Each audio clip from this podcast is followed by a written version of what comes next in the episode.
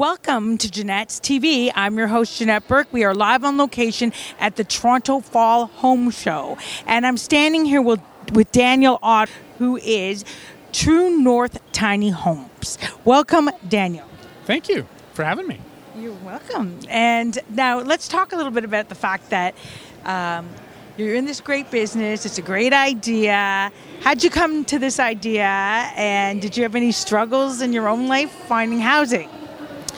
Well, that's a that's a big question. Long answer. Um, I grew up. I got the time. yeah, I grew up with my dad being a contractor, so I grew up in construction. Uh, I went to school for civil engineering. Decided that was boring. Um, and then I joined my dad as a contractor, and we started. We, we were building, and I realized a few years into that that people were not being helped, clients were not being helped properly on the design side of things, and so I started a design company. And I've been doing that for the last eight years, um, and designing under his name uh, for eight years prior to that. And over the last few years, a lot of different types of people that we're designing for, where spaces keep getting smaller. Um, the houses housing market keeps getting more expensive, so people are looking for more minimalist living. A lot of multi generational living. Parents are moving back in with their kids, or the kids are moving back in with their parents. Uh, or I have parents calling me and saying, Can my son get out of the basement? What do I do? He can't afford a condo across the street. So we convert garages and things. And so, looking at all that, we were trying to find an answer of how do we help these people better? And tiny homes is the answer that we came up with that is going to be able to help the people of Ontario in a, in a better way than they're being helped right now. So, who is your ideal target market, though? Is it young millennials who want to get out of the basement, or is it, you know, uh, downsizers or retirees who are maybe even more like grandma and grandpa, um, who really need this type of a concept, not just for the affordability? Well, affordability would be probably uh, most of the reason why. How how can you really help them? Like, I mean, the reason I'm asking this question is it's a great idea, but in order to have a, a tiny home, you've got to have something to put it on, or or a piece of property to put it on. Um, how can you help not only with cost and affordability, but making sure that they have land to put it on? Yeah. So we we built the millennial model first because we thought that would be our target market. And we got such a response from downsizers. So next we built the baby boomer model because uh, that's our biggest response. So we've we've kind of changed who our target market is. Uh, but the other thing from um, retirees or baby boomers or the 50 plus generation, they say to us, we don't want to live in someone's backyard. We want to live in a community.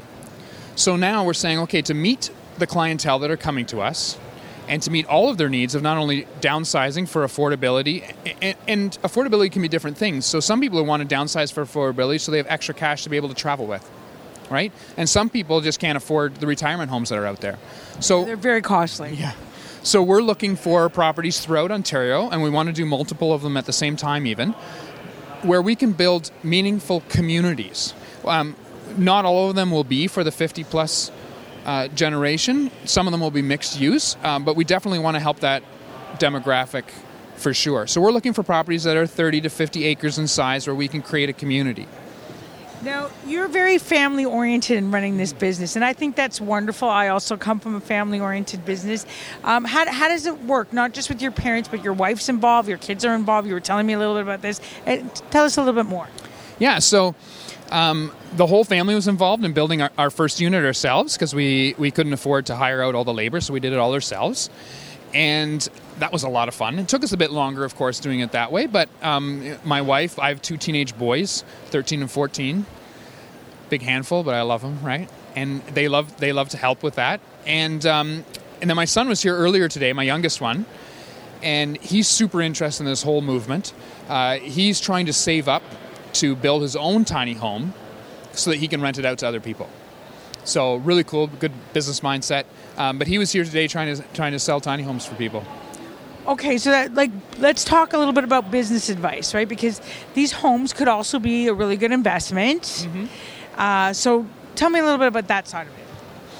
So the first millennial that we built, we kept for ourselves, and we rent that out on Airbnb.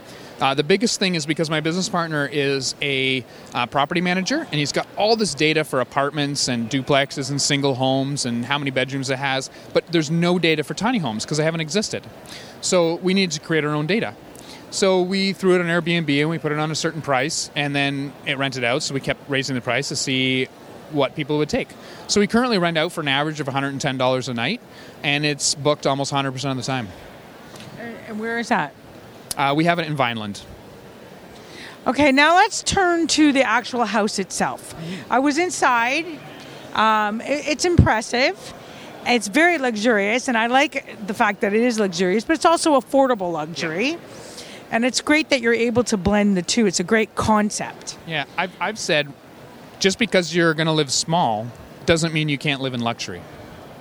That's right, but we are so um, conditioned in North America to have the, the big dream of I've got to you know make tons of money and have a nice big house to reflect that. This is a completely different um, way of looking at things. So, how do you see affordable luxury? I think people's mindsets are starting to change because they're realizing that they can't afford that big house. So why don't I live comfortably in something that's smaller? And the biggest thing when we're talking about something smaller is making it more functional so that every spot that you stand even that piece of floor has double purpose. So I'll give you an example. When you walk in the door of this unit here, where you're standing is used to hang up your jacket. It's used to close the door or open the door to go outside. It's used to close or open the door to go to the bathroom, and it's also used to do the laundry. So by standing in one spot, you can do all of those things just because they're around you. Um, and I've had this same philosophy throughout design for, for years. When you have a hallway, you don't need to go all the way down a really long hallway to get to another door. Why not just create the design the rooms differently where you have a door on both sides and you have no hallway? Uh, have you had any influences from other countries, like Japan, for example? I think that's been a big influencer on um, just the North American market embracing smaller spaces for sure. Uh, personally, I, ha- I have looked at a bunch of those different things from, from different countries, but because of my experience in Ontario, those things might influence things, but I can't copy them specifically because a lot of that stuff's not allowed here. Okay, so you know, it said that you know, happy wife, happy life, and women are for sure uh, behind a lot of the household purchases, even purchases for themselves. Um, what special features are you incorporating into the house so that you know the woman has what she needs in the house to sustain her family, maybe things for herself, maybe even for entertaining as well? So, big question. Because we, we get I ask good big questions. we, we get that a lot. So, you know, sometimes I get a lady coming in here and she says, Where do I put my 100 pairs of shoes? Well, my answer is tiny homes are not for everybody. Second answer is, Well, we can custom design a big closet on the back for you. Right? Maybe it, maybe it's a 100 square foot closet on the back, walk-in closet. You can you can get that. We're just not talking so tiny anymore. But everything can be custom built and designed around your What's the limit? What's the limit? Because they have to be on wheels, they have to be mobile, they have to meet certain specifications, but at the same time, you know, there are customized features that you can add. Um, how big can you make the dining room? What can you do with the kitchen? What are like when do the requests end? Yeah. So it depends on, it has to start with what are you planning on doing with it. There are some families that want to take this, put it behind a truck, and travel North America. What you're going to be able to put in there is going to be very restricted because we're only going to be able to go eight and a half feet wide and at maximum 40 feet long, and everything has to fit in there because otherwise they need special licenses and permits to go from state to state, province to province. But if you're only going to move it once, we can go 10 feet wide or 12 feet wide, and we, we can have a whole lot more availability for what's going on. We hire a transport company to move it. So the limitation is what you want to do with it. If it's a cottage, it's going to be differently than if you're wanting to live in it, right? But what's the maximum amount of bedrooms though we, you could put in? So I'm also a sailor, and I actually go to boat shows to steal ideas for um, tiny homes. Eh, But if you look at how they stick beds in a boat, uh, where you open the door and you see three bunks in front of you, you can fit a whole lot of bedrooms into a small space. There really is no real limit. But the more people that live in there, you also have to have another bathroom or two. Is that possible? Absolutely, yeah.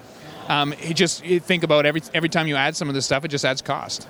Yeah, which which is okay if you're like you say you're going to keep it in a, on a property or in a Yeah. village or whatever. Then you could have an extension pretty much at any time. Mm-hmm.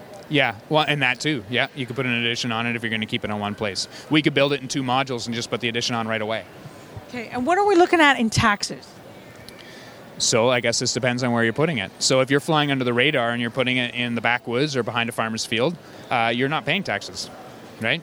Um, but if you're going to be permitting something on someone's property, uh, it, it's almost the same thing. You're not going to be paying taxes because it's a secondary use. The primary homeowner is paying their property taxes. Their property taxes are going to increase, and they're probably going to pass that bill on to you. But it's much like having a condo. You don't necessarily um, pay direct taxes when you rent something. The the land the landowner is is paying it, and that's part of your condo fees. So you're going to have a land lease fee of five, six, seven hundred dollars that pays for your utilities, your taxes, etc. Okay, one last question. The um, let's say you have one of these and it's now part of a family uh, property or owning, or how would you eh, work it for inheritance purposes? Like, would there be a um, a tax like um, you know when uh, like uh, capital gains tax or anything like that when you, you pass?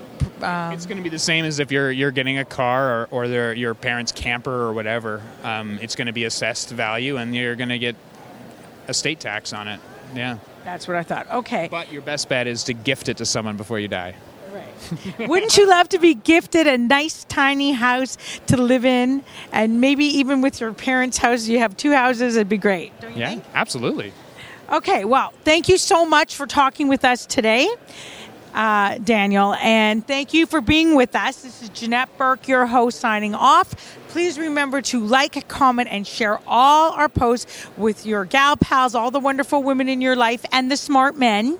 You will find us on Facebook, LinkedIn, Twitter, Pinterest, Google Plus, Vimeo, YouTube. Twitter, you name it, we're there. Hashtag Janette's TV. And until next time, continue to be fabulous.